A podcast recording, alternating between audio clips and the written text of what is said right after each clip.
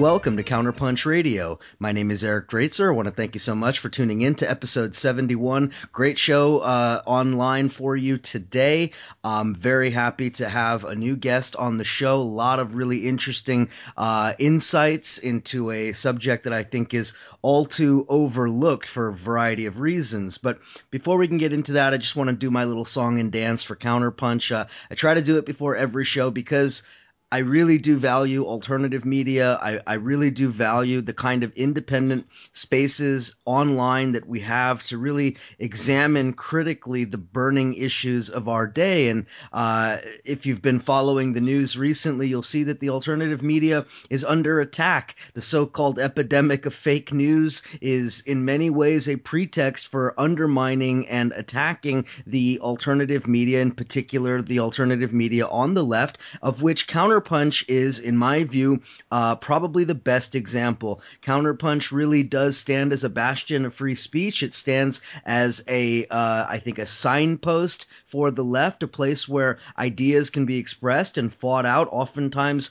ideas that are in 180 degree opposition to each other. And I think that is ultimately incredibly valuable. So if you agree with me, you can go ahead and get a subscription to the print magazine. It's a great way to support Counterpunch. It's also uh, wonderful to get it in your mailbox, to have it uh, reading material. I still have issues from like four issues ago that I haven't read all of it because I like to kind of leave it for, for later time to read. So always a good thing, but you can of course also donate to Counterpunch using the PayPal on the website or you know any other uh, avenues for making donations. Uh, and finally, if you like Counterpunch Radio, help us to spread the word about the show. Give us a positive review on iTunes. Post us on other message boards. Uh, spread it around Reddit and Twitter and all the other places that people do such things. Uh, that would be greatly appreciated as well. Again, we don't charge for the podcast. We don't give you any advertisements. We don't hawk the products other than what's already on Counterpunch. So maybe that's a good way to help us. Anyway, let me turn to my guest this week. I'm so happy to have her on the program. Uh, Sabia Rigby, she is an activist with Voices for Creative Nonviolence, uh, and she has traveled the world and worked with many different communities, many different places, and had a lot of, uh, I think, very valuable experiences for uh, all of us to really listen to, to learn from. So, uh, with that in mind, Sabia Rigby, welcome to Counterpunch Radio. Thank you very much. So I want to start uh, by giving you a chance to tell us a little about yourself. Um, where you know how did you get into working with uh, communities around the world particularly refugee communities? Uh, how did you get into that? And um, how has that shaped who you are shaped your political outlook? What brought you to this point? I was born in Dire Dawa, Ethiopia, uh, and my father was working for UNHCR, United Nations High Commissioner for Refugees. And in 1993, they picked me up from an orphanage and I traveled the world with them. Uh, and so that's a little bit of a background. And that's why watching my father do this work, meeting the communities, um, it felt natural. And when we moved to the US in 2000. Um, we moved to a very small, small town. And again, I was drawn to marginalized populations to kind of do the work and um, be able to listen and support. And then I went on into Peace Corps and um, I worked in Uganda where there were many Eritrean and South Sudanese and Ethiopian refugees. And so from then on, I was pretty much uh, plugged in. So, um, obviously there is a personal connection to this issue, but I, I also want to get a sense of how these experiences have shaped your view of the world, shaped your view of the conflicts that have created so many of these refugees. This is one of the fundamental uh, questions, I think, of our generation. And so, um, you know, where did you start in terms of your political outlook, and how has that shifted over time? When I was younger, I didn't think I was very political at all. I just thought I was uh, doing what everyone was doing. Uh, unbeknownst to myself, I was very, very wrong uh, and disappointed in a lot of ways, especially when it comes to bigger governments and individual people that have the means to um, give back to their communities. So I think when I started working with the refugee population and listening to their stories and hearing how connected they were to their politics and why they were driven out or why they left, uh, I started becoming politicized. So so that's an interesting that's an interesting question then. So in in in many ways your politics are really shaped by the politics of the refugees that you've worked with. Exactly. I mean, obviously, as you said, for personal reasons, I do listen to the news and I do travel a lot, and I uh, I make sure to be in touch with my family in Ethiopia right now, who uh, before December, uh, for the for two months, their any source of social media had been shut down, and so that was incredibly um, difficult for me. Um, but I could not imagine what it felt like for them. And then suddenly my aunt sprung up out of nowhere and was just like, "Hi, how are you?" And I'm thinking, "What in the world is going on over there?" You know. But there, there it is. And so yeah, it just by being so close to it, there's no way to not be involved and there's no way to turn your back on anything like this.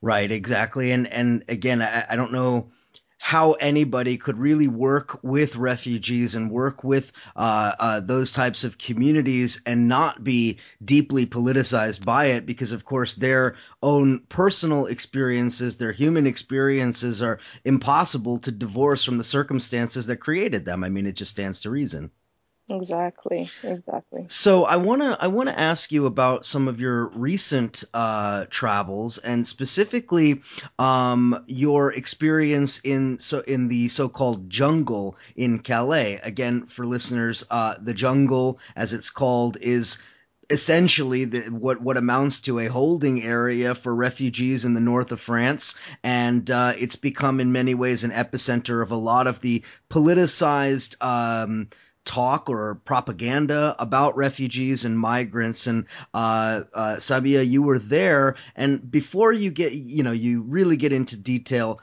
I want to just try to get a little bit of a flavor of the place. I mean, upon arriving there, what does it look like? What does it smell like? What does it feel like uh, for somebody who has never been there, who doesn't know what uh, the jungle is about? Give us a little bit of, paint us a picture if you could it smells like right after it rains. It smells like that. So very earthy.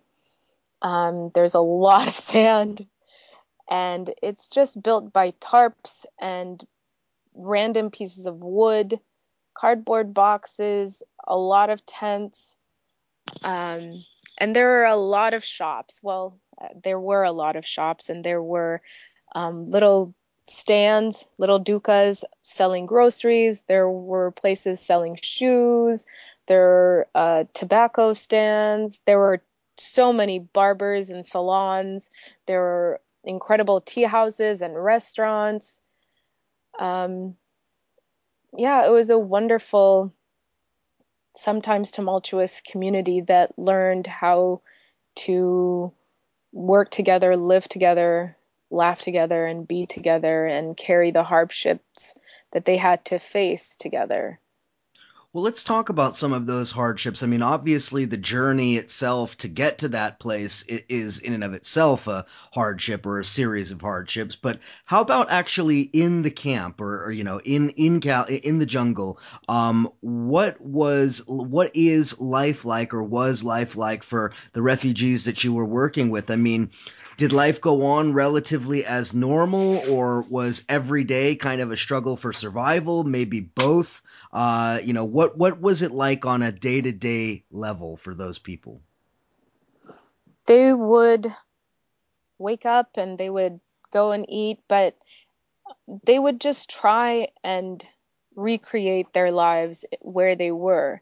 You know, there was a mosque, there was a church, and even though they didn't have means to work for most of them, they would talk about the future and they would find ways to help in these restaurants or in the barber shops or in their clothing shops. Um, their sleeping spaces are maybe the size of a, a dining room table for the most part. Um, and you can see them sometimes if they're if they have the chance to be in a in a trailer or a camper for some reason, uh, a local organization, or just people like you and me going in there wanting to help, they'll donate a trailer and it's full, you know, it's full of maybe eight to 10 people and all of their stuff um, going in and out, trying to kind of recreate their life. So that's interesting. So so what what you were seeing then in in uh, in that place was essentially the organic development of community based relations. I mean, the kind of thing that a lot of us talk about in the abstract, in the theoretical, but out of necessity, it seems to have kind of emerged there. Exactly, exactly. It's incredible. Well, it was incredible, sorry. Um, because they would also have community meetings. You know, each of the communities, the Pashto community, um, the Dari speaking community, so the Afghans and um, the Sudanese, the Eritreans, the Ethiopians, they would they would just have community meetings. They'd figure out what was going to happen that week. They'd figure out how to work through that, how to make sure that um, just to kind of keep themselves safe, their communities safe, how to get food, how to get shoes, all of these things. And what about um, outside outside um, you know uh, individuals right? So um, obviously you have aid organizations you have volunteers you have stuff like that. You have people there for you know the best of intentions. But we've also seen on a number of occasions people who have been there for the worst of intentions um, whether whether it's to commit crimes or to attack the refugees out of hatred or what have you. Um, a little bit a little bit of the negative side. I mean did you see any of that? Did you talk to people who went through that who were victims of that? Uh, what, what what what sense did you get about uh, that uh, aspect of their lives? It happened on a weekly basis uh, and that was really difficult to listen to, but I cannot imagine having to go through that. So sometimes the police will just do things so that they will react um, they'll like steal their shoes or steal whatever is outside their dwelling place. I don't I don't know why anyone would do that, especially seeing what they have and well, what they don't have. Um, other times, yeah, it was groups that would come in and just terrorize the place, or people would picket outside. I remember um, once we got a group of our of the refugees that we were working with, so mostly South Sudanese and Afghans, when we got them to um, a reception center, they were welcomed in the morning by really wonderful volunteers.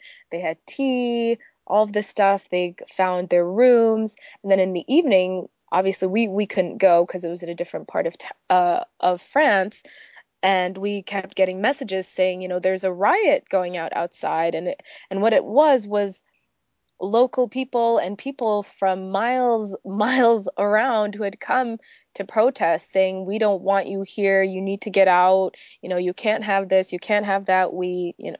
It was just it was outrageous and these poor men were just confused because they're not there to take anything from anybody you know that that's not really why they came and that's not really why anyone would trek 13 countries 8 countries to do that yeah, absolutely. Now, just out of curiosity, uh, on on that particular incident or any of the incidents, uh, do we know uh, any particular groups that were involved. I'm specifically thinking of supporters of the National Front and Marine Le Pen, who is uh, in many ways poised to potentially become the next president in France from the far right, deeply racist, deeply xenophobic uh, political party that has tried to rebrand itself as something center right. Uh, was there any indication who those people were, who they might be affiliated with, or was this just kind of, you know, just a mob type situation? They did not clarify that. I think it to us it just seemed like a mob situation, but I do I'm sure that they had the leanings for sure. And it is a scary thought uh, to think of Marie Le Pen for me. And I, I just I worry for the populations that we were able to help, and I worry for those that have fallen between the cracks, especially the minors um, that have disappeared. So, yeah, let's let's let's talk a little bit about that. Um, what have you heard, uh, and or you know, uh, you know, witnessed perhaps, I guess, uh, in regards to uh, the children, forced disappearances. We hear a lot of talk about that. We hear uh, quite a bit about uh, sexual crimes, um, sexual crimes both by people who are in the camp, but also by people who are from the outside. Uh, how much of that did you hear about and or see?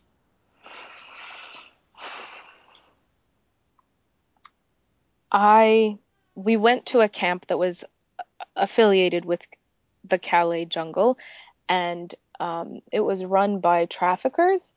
And so when we went in, it was very difficult to figure out who we were talking to and if they were a part of the ring or not. Um, and so that is disheartening uh, because a lot of the refugees will go there because they know that these traffickers will give them first choice on whatever vehicle or um, transportation they want to get on in order to get into the UK. Um, and a lot of them were women. And um, yeah, their stories were pretty horrific.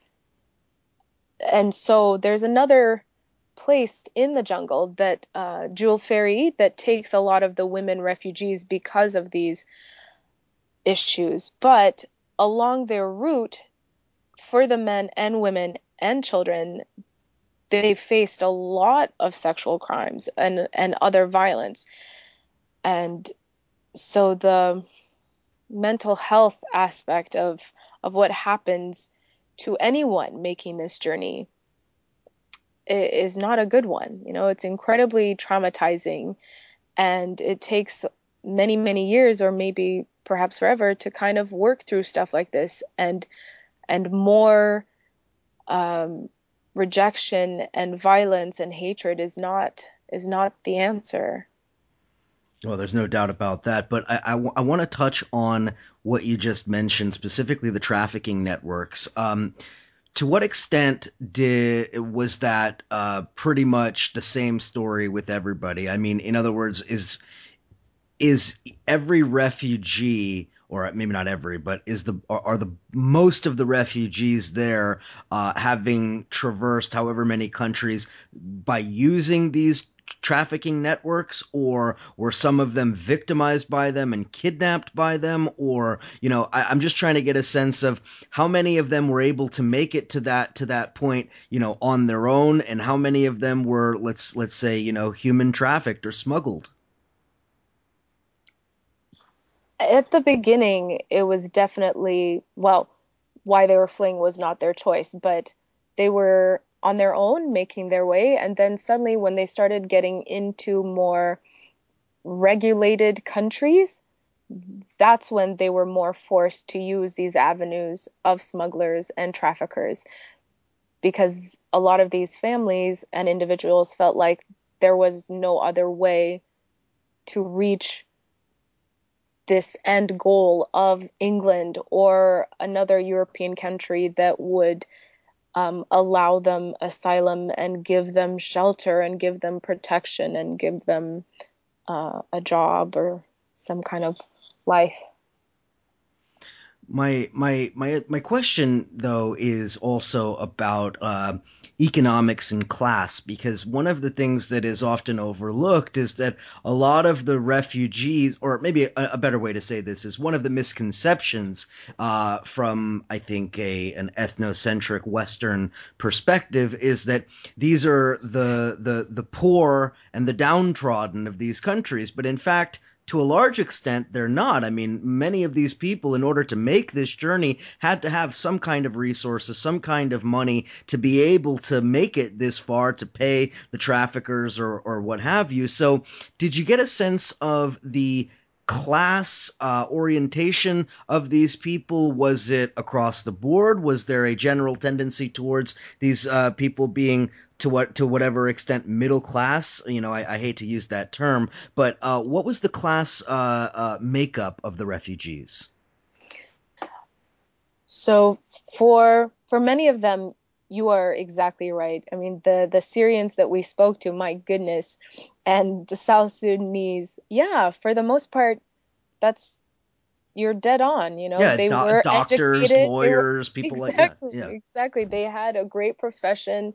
No, they did not want to leave it. They did not want to lose it. None of that. You know, they were on their way to do what they had done or get more education. There were engineers. Oh, it it's amazing. It's amazing to the extent of of what kind of hardship you will go through in order to make yourself a life and and a livelihood and a peaceful one at that. Because yes they and and you're you're right again with the extortion when it came to the smugglers. For for some of these stories i mean they would the smugglers would beat them and then they'd make them call their families for more money. I, I mean this is not a journey for for fun or for I don't I don't actually know why people are so adamant to to slander the, these populations. I think that there are a number of reasons, and I've encountered it myself. It's actually one of the major reasons why I uh, broke relations with a lot of people who I think have been deeply uh, not only racist, but also uh, deeply neocolonial in their attitude towards these refugees, as if the refugees are somehow subordinate to the politics. In other words, I'll give you an example. One of the major issues that I've come up against personally and fought with many people over is the question of refugees from Syria. And many people who uh, take the uh, you know d- uh, the position of defending Assad and defending the Syrian government will say, well, mo- if the refugees who left Syria, look, it's mostly young men and they're mostly from the rebel side, so they're either traitors or they're cowards or they're both. I mean, this is the kind this is the kind of rhetoric that sadly is actually pretty common partic- i mean on the i'm speaking specifically about the syria issue but matter of fact i'm sure that could be generalized more more broadly and so that's one of the reasons i asked the question so that we get a sense of who these people are rather than merely the, just you know the the teeming masses as a product of political circumstance Right, right. And you're right. You've helped me answer that. A lot of a lot of the situations also in Calais um, city was exactly that. And on top of it, it was watching in their eyes, watching the the government give protection and health care to a population it, that does not belong there, you know? Um, and that that was also very difficult to watch because again these people did not they they didn't even want to be in Calais you know they want to reach the UK because a lot of them have families or a lot of them have people they know there and they have networks in the UK so that they can start a life again. Um, and between the UK and the French government, who I think together have a GDP of like 5 trillion, I was incredibly disappointed to witness what happened to the refugees and migrants in the Calais jungle.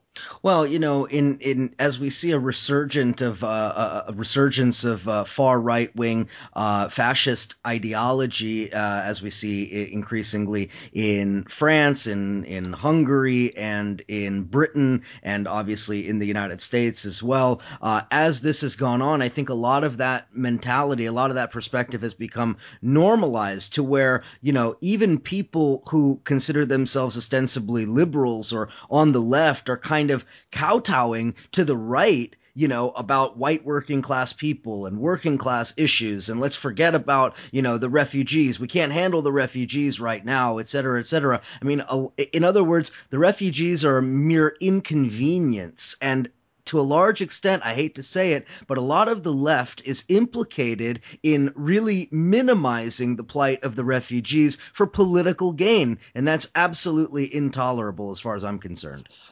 Exactly. Exactly. Especially when we see where the money goes, you know, and how mismanaged a lot of the resources are a lot of it could have been done so much easier and it would have taken less money for either of these governments. Absolutely. And again, I mean, we're talking the British government and the French government, which uh, are not so not not not just a little bit implicated in literally every single mm-hmm. conflict that we're seeing uh, resulting in these refugees. I mean, it's not like the British uh, have any responsibility in West and Central Africa. It's not like the French have any historical responsibility, or the U.S. for that matter. So there is there is that you know that that pesky little question of imperialism and colonialism that have created this crisis, and then of course, obviously the uh, shirking of responsibility as a result of that. Exactly. You know, watching the Ugandan government work with their refugees, I I'm at a loss for words watching our government and I'm at a loss for words watching the French and the English government because I'm thinking Uganda is very small and it has less money and it has less resources, but it has managed to take in millions the same with Kenya and Tanzania. Uh, I don't I don't get it. Yeah, well, you know, I think that um, it's as I said, it's a product of politics. It's also I think that there is there is again this sort of I mean we we have to say what it is. There there is the supremacy of whiteness white supremacy. I mean the the very idea that these people being be be it from Afghanistan or from South Sudan or from uh, you know Somalia or wherever that they're coming to Europe and they're or they're coming to the United States they're going to sully our culture. They're going to uh, water it down. They're going to destroy that which is, you know, what what what makes us great. This mentality, you know, whether it's make America great again or what, you know, or the parallel of it in Brexit, this mentality has now been mainstreamed. And unfortunately for these for, for the millions of refugees, they're the number one target. Right, right. There is a lot of scapegoating, a lot of scapegoating and this uh, this right right? You have the right right now to have all these prejudices and act on them. That's the scary part. Right. Exactly. It's been normalized. Exactly. You have permission to do that? I i cannot believe that i am in this country as a woman of color and I'm going to have to just listen and practice and learn from Counterpunch and others like your um, your company and organization and group to try and figure out how to best what step do I put forward, you know, well, I think that we're equally learning from you as as we're as we're talking here because I think this is important. So why don't we take a quick break and then on the other side of the break, I want to get into some of the other aspects of this issue and and, and get a little bit more uh, understanding about some of the uh, uh, ethnic breakdown and some of the associated issues. So uh, uh, stick with us. I'm chatting with Sabia Rigby uh, again. Voices for Creative Nonviolence. This is a very very important organization. if you heard one of the early episodes of this show was with uh, Kathy Kelly, the great uh, uh, peace activist. Uh, that's the organization that she's associated with. I'm very happy uh, to be speaking with Sabia about these issues. So anyway, stick with us. We will be right back.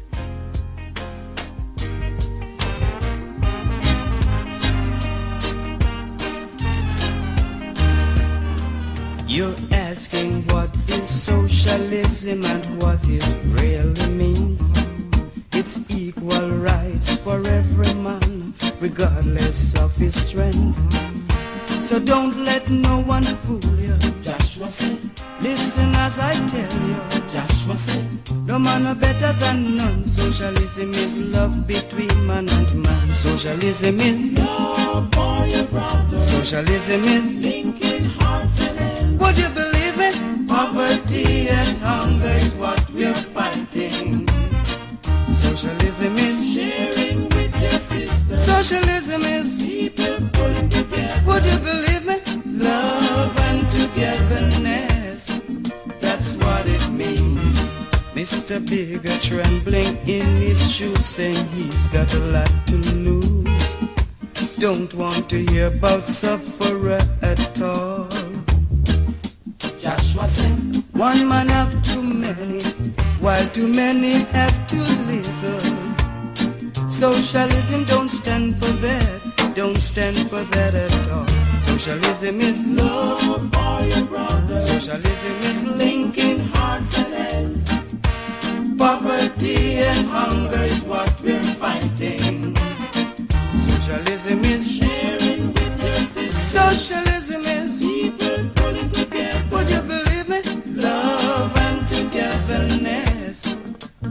what it means.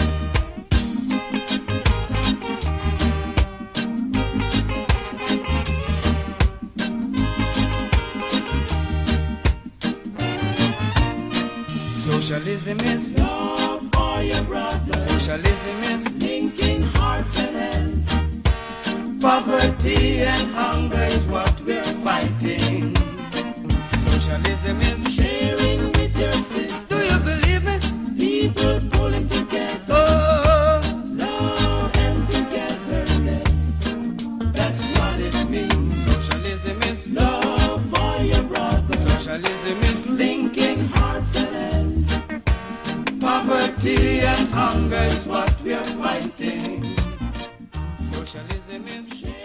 And we're back here on Counterpunch Radio. I'm chatting with Sabia Rigby, uh, activist from Voices for Creative Nonviolence, uh, VCNV.org. Am I right, Sabia? Yes, Yes. exactly. VCNV.org. Uh, do check them out. Do support their work. I mean, Kathy is going to Afghanistan regularly. She's got a group that she works with there. She is, uh, you know, leading the organization in this campaign against drone bombings and many other things. An excellent organization to support. Uh, anyway, Sabia, I want to get back to your experiences working with these refugees. And one question that always comes to my mind, um, to what extent do the refugee communities that you've worked with are they making the connection between their struggles their uh, journey and the circumstances that created it? In other words generally people coming people coming from a lot of uh, a lot of these countries can be you know maybe unaware of some of the politics that have brought them to that point or maybe naive about what the attitudes of westerners are towards them and towards their country so uh, i want to get a sense of to what extent were these people making those connections? Were they politically aware? Did they have a sense of the context within which they were uh, living their lives? Yes, definitely. They're the government's uh, South Sudan. So one of our wonderful friends, Hussein, their relationship to the government, it, it's not as it's not as um, separated as it is here. You know, you can really see it. You can see what's happening. You can see why it's happening. You know, he knew why his village was taken over. He knew why they wanted it. He knew everything.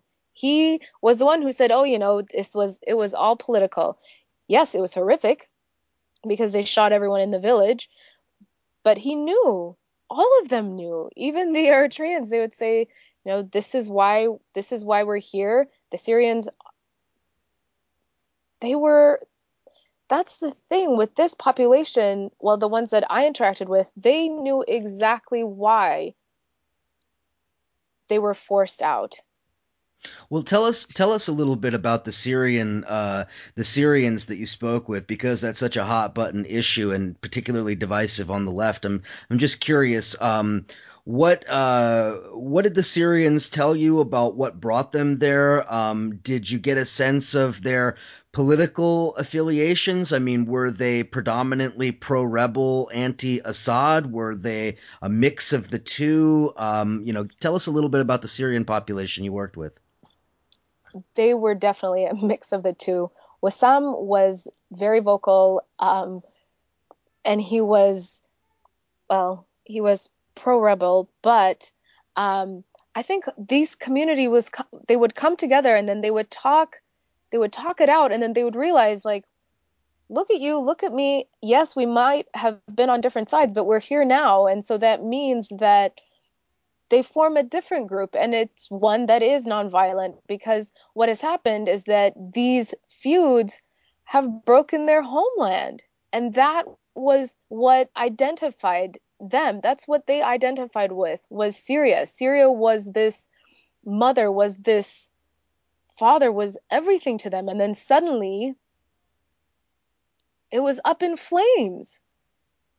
And it was nothing that they had done. And so that i think because there was that removal of what they could do and what they couldn't have done there was this coming together and understanding you know what we're so much stronger together and we're stronger when we can understand our differences and still live together. But they were so calm. It was unreal, you know. They would just be laid back and talk about the situations and I, I wish to see that here between the polarized um, parties. That's very interesting. So, anti Assad and pro Assad, or pro rebel and anti rebel uh, sides would live side by side, speak to each other, communicate, uh, maybe even work together on, on certain issues. Imagine that. Yes, yes, drink lots of tea, lots and lots of tea, and just hang out and realize that the one thing that they were not about was violence it had really crippled them and crippled their home. And Syria is beautiful. I was there when I was young, and yeah, it was beautiful. So I. I, yeah, I mean it's imagine. it's it's definitely one of the tragedies of the 21st century. There's no doubt about that. Um, I want to talk a little bit about some of the Afghans that you worked with. I know that Kathy has, uh, has spent years and years working in Afghanistan regularly, and so um, Tell me a little bit about the Afghans you worked with. One of the reasons I'm asking this question, um, and actually, this is something that Kathy brought up when I talked to her a while back as well, that you know we often forget, especially in the United States, because you know the war in Afghanistan has dragged on for so long that it's not even a news item, literally anymore. You know, uh, I mean, you know, Kim Kardashian tweets are bigger news than stuff that happens in Afghanistan, and um, so one of the things that Kathy brought up to me and has really stuck with me is just to consider what it must be like if you're 20 years old now from Afghanistan and literally since you were five years old there has been a war going on with drones flying overhead constantly and bombings and killings and kidnappings and uh, you know the the explosion of heroin trade, the opium trade, uh, all of these things that have happened to Afghanistan.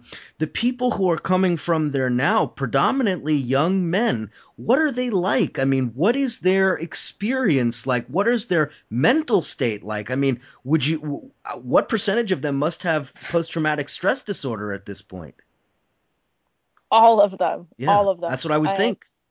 And you're right. We have been, the US government has been in Afghanistan now for 15 years and uh, just the the youth are i mean there was there were so many that actually had made the trek all the way and gotten into the UK, had lived there for five years, and then gotten deported and ended up in Calais, and then we're gonna try to do it again. And and then now there I was reading uh, I think it's uh, Germany was deporting Afghans because Afghanistan has been said to be safe again, which is ludicrous. I, it almost boggles you know it boggles the mind really to to to, to consider that. Um now those who have made it from afghanistan i mean are they generally uh people from you know somewhat uh, relatively affluent families in Kabul, or I mean, I, I'm just trying to get a sense of what kind of people are coming from Afghanistan. Is it you know city dwellers from Kabul mostly, or I mean, do you have a mix of people from the countryside? I mean, I you know I really honestly don't know. Uh, what is the makeup of the people coming from Afghanistan? That's a really good question because the the Afghans that I made met, they were mostly from Afghanistan. I mean, they were mostly from Kabul, but Kabul is growing so rapidly because the towns and cities around it are becoming less safe. Right. And so, yeah, they all said that they were from Kabul. That's a How many how many of the people that you encountered uh, uh you know in these various communities how many of them traveled uh, as families versus uh, traveled as single males? I mean roughly obviously ballpark. The majority were definitely single males. I think I saw on actually hmm, we met maybe 20 families and then the rest were all single males. Yeah. Well? And that's one of the things that's one of the things that always really uh, rubs me the wrong way about um, you know some of the what I consider to be condescending and or uh, hateful uh, comments about refugees is um, you know this idea that they're like infiltrators into Europe that they're terrorists and what's the proof? Well, look, they're all single males. Clearly a fighting age, clearly single male, so clearly they have the worst of agendas. I, I'm sure it couldn't be that it's a treacherous and dangerous journey that no person in their right mind would want to send their wife or daughter on. I'm sure that has nothing to do with it. Exactly, exactly. I mean, and a lot of these are are minors, you know, they're 17 and under. Yeah. And when they get there, some of them have been in the it, well, in the Calais jungle. They had been there for 2 to 3 years. And so they were 15 now and they were really scared because of all the rules and regulations about minors and what counts as a minor and then some of them looking older and not being minors and oh my goodness. It's a terrifying uh, moment for these youth because they're thinking, what does this mean? You can just pick and choose. You can leave some, you can take some. I mean, the the one night where there were 300 to 400 minors sleeping outside because they had um, the government had effectively burnt down the camp Mhm. and had not figured out what to do with these remaining minors and then just left. And so you talk about prime pickings for smugglers and traffickers. There you go. You know, you basically handed these minors over and it was awful. It was incredibly mo- you know again more traumatizing for these minors but also for the volunteers that had to sleep around them to make sure that nothing got at them, you know. It, it was a mess. One of the one of the other things. Well, actually, before I get to that, I just want to ask uh, this other question. Um, we hear a lot about uh, refugees um, showing up in Europe without passports, without documentation, claiming to be Syrians when in fact they're from any number of other countries.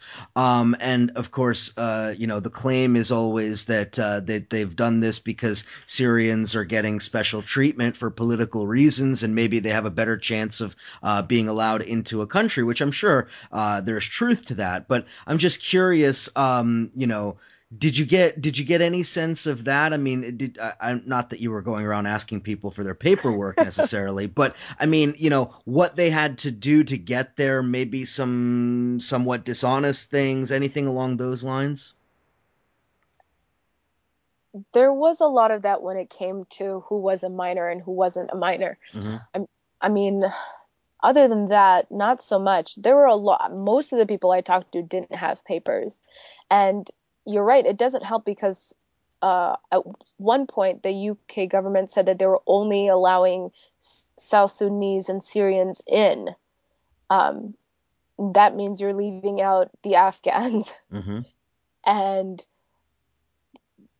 the Eritreans, the Egyptians, um, the Libyans, the Yemeni, the Ethiopians, you still have a bulk of the population that you're just leaving behind. And so you're right, there are, I'm sure there are some that have tried to get in any which way they can. But again, like you said again, it's it's not to do some harm. It's to start life over again. Yeah, you're doing we anything would, you we can. would do the same. Of Yes. course. I mean, it's like a no brainer. Would, would I throw away my documents on the off chance they might let me into a country so I can live at peace and have a family and a normal life? Gee, let me think about that. Right, right.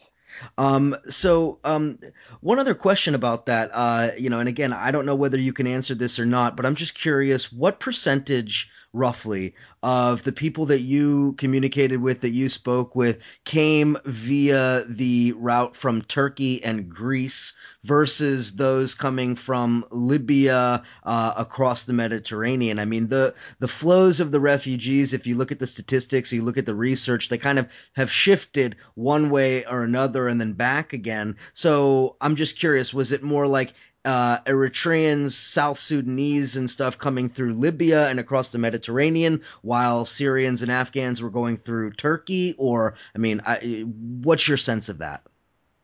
I would say about, I would say 42% came through the Libya route. And they had the most shocking and horrific stories hmm um, about that journey. The rest, a lot of the, like, oh, I, f- I forgot the Iraqi Kurds. So the Iraqi Kurds made the trek that you were talking about um, from Turkey. a lot of the Afghans, the Pakistanis, hmm Syrians, uh, and they would all say to me, the, the ones coming through um, through Turkey, they would say, you know, the whole journey, as awful as it was, you could have made it. And then suddenly, when we got to Europe, it got incredibly difficult. You know, Yep. what is going on? And I'm thinking, well, that's how they've kept it running. You know, Yeah, basically. Um, you know, and one of the other questions that really occur- occurs to me in, in, in the course of this conversation is that those of us who are active uh, in opposing the war in Libya, vocally and vigorously opposing the war in Libya, uh, were very closely listening to uh, uh, what Gaddafi said before he was assassinated. And Gaddafi said this is exactly what would happen. He said that there would be a flow of refugees once they destroyed Libya. Libya would be a chaotic mess, and that the refugees would be flowing from Africa and from the Middle East into Europe, and that this was essentially the price that Europe was going to pay for doing what they did. And here we are six years later, and all of that has come true. And the reason I bring that up is because I'm just, I just want to nail down whether or not the people who are being impacted, the people who are going on this journey, do they have any conception of that? That the wars that the US and the British and the French and all of the rest of the colonial powers, that the wars that they have been waging have directly created this situation. the Afghans and the Syrians have, in my experience, have a better concept of that macro um, lens. Mhm. But for for a lot of the South Sudanese,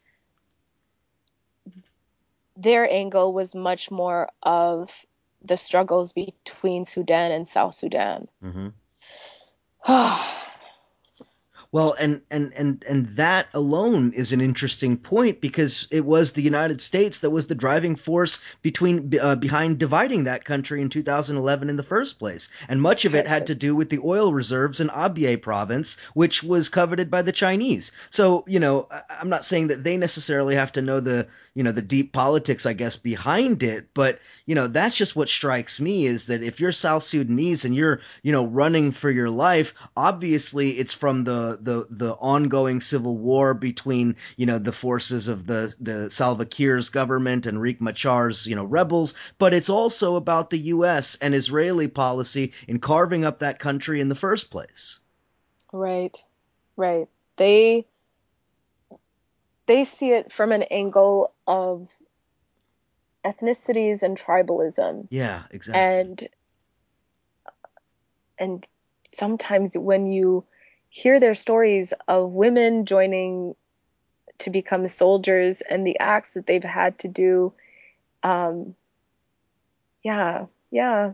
I mean you're right. Politics and propaganda plays a huge part huge part So I want to ask you this question because this, uh, as we're kind of approaching the end of our conversation, um, you know, I was just, I, I was just sitting uh, in my living room last night, uh, speaking, speaking with my partner, and she said, um, you know, gosh, I. I really want to help these people. We're watching a thing about refugees, and she was like, "I really want to help these people, but you know, I, I'm I'm not sure what I could do." So, what would you say to somebody like that? Uh, you know, obviously there are probably specific organizations, including uh, Voices for Creative Nonviolence, but in general, when somebody asks you that question, how do you respond? i normally say when do you want to start I. I do just because especially for New York, for Chicago where I am, as you said, there are many organizations doing this kind of work and there are many ways into all of these countries, including the United States. And so um, in my evening job at the homeless shelter, I have befriended an Afghan family. I have no idea how they got into the system like that, but they're here and we're helping them find an apartment. So they're gone, they've gone through that avenue. But I also know other refugee families that have gone through um, refugee services like Refugee One and um, Heartland Alliance. So it, it is a matter of when do you want to start and how much time you have and just knowing what you can give you know some people they can give money and do not downplay that that is incredibly useful um, some people they can give their time and that is incredibly useful. You know there are so many avenues to be of use. You just have to say i want to start now and then you have to not judge yourself of how much you should be doing. I mean thank goodness you're doing something. Absolutely, absolutely. And you know, the other thing that I would say, and I'm obviously I'm not like, you know, the an expert on all of these issues, but you know, I remind people who are in the US, you know, we don't have the same refugee flows as you're seeing in Europe, but we have plenty of our own. All of the US wars and US backed governments in Central America, the death squads, the people fleeing from Honduras for their lives, the people fleeing from El Salvador, the people who are fleeing from Haiti, from from other places in the Western Hemisphere who are coming up through Central America, through Mexico, desperately trying to make it into the U.S. Those are our refugees, and there's tens of thousands, hundreds of thousands of them. exactly exactly. If you want to see another calais like camp exactly. Go go where the haitians are on the border. It's there are so many there are so many groups and all their all they're needing as as we do on a daily basis is your compassion and to see them as equals. It's not pity they they desire compassion comes when an equal sees an equal Just and and no, go ahead. I'm sorry. oh no i i just i just wish that we weren't so afraid Yeah, absolutely right. Um, you know, I I just want to just popped into my head. I'm just out of curiosity. Um, How many of them worry about the political developments in Europe and the US? I mean, certainly if I'm a if I'm a refugee from Central America, I'm terrified of President Trump. If I'm, you know, fleeing to France, I'm terrified of a, a Le Pen, you know. So I'm just out of curiosity, do ha- have any of them expressed any concerns about that? Yes, definitely. The ones that are in France and have claimed asylum in France are incredibly nervous. And they they don't know, they're just waiting and they're wondering what's going to happen now. But the resilience that they have built up and the trauma that they have seen a lot of times, a lot of the the men that I've talked to, they were just kind of like, all right, you know, I've seen this before and I've done this before. They've practiced this, not by choice, but they just, their life experiences have made them ready for absolutely anything. But yes, they hope for the best every single day. And if you and if you ask the a refugee, how can I help you? What would they say? After saying, please enjoy a cup of tea, they would say, um, please share my story. You know, a lot of the times it's it's that simple. It, especially if they if they really really know you, they're just thinking, "Hey sister, do you know that this has happened to me? Could you imagine that this could happen to another human being?" And that people have allowed it to go on. So can you just share it? And so when you emailed, I was I was grateful because these stories are they're just sitting here, you know, and I and I feel a duty to do something just like you, just saying I can't just sit and watch this happen. We know what, what has happened when that has happened. And I don't want to go back there again. I don't want to create an, you know, Rwanda all over again. I don't want to be silent. I don't want to be silent is probably the phrase that we should all be repeating right now. So, what are what's next for you? What are what's next uh, on your not being silent journey? I'm actually going to Afghanistan January 18th. So I'll be I'll be working with the Afghan Peace Volunteers, um, working on the Duvet project. So Yes. going house to house, trying to figure out, uh, doing the needs assessment, and then giving families blankets so that they can survive the winter. That's great. Um, that's great. I, and uh, again, listeners, go back to I want to say it's like episode six, maybe, but uh, when Kathy Kelly was on this show, we went into great detail about the uh, the, the blankets program that they're doing in, in Afghanistan in the wintertime. It's excellent uh, information there. Okay, so finally, um, I want to thank you so much for coming on the show, telling us these stories. Um, I think it's so important, especially as the media environment around this issue becomes ever more unpalatable. Um, so just tell people again uh, where where they can find you and your organization's work online. What should they be following? I mean, I don't know whether you're on Twitter or not, but if you are, maybe your Twitter and other things that you want people to know about how to get in touch. Right. So please go to our website at Voices for Creative Nonviolence, vcnv.org. Um, we do have a Twitter page as well, and you will find all of that once you click onto our website. There's a Facebook link and a Twitter link. So, and always, always, please read Counterpunch. Absolutely. Thank you so much for coming on the show. It was a real pleasure for me. I know that I learned a lot. I'm sure that people listening have learned a lot, and I just want to thank you again for the uh, heroic work that you're that you're doing. I mean, I you probably don't want to hear me say that, but it's it truly is heroic work, and I'm and I'm deeply uh, grateful for you coming on the show. Thank you very much, Eric. I'm really grateful too to be sharing these stories and to have networks like you to be able to discuss and share these worldwide. Thank you so much, listeners. Thank you as always for tuning in. Uh, have a great holiday and speak to you next week.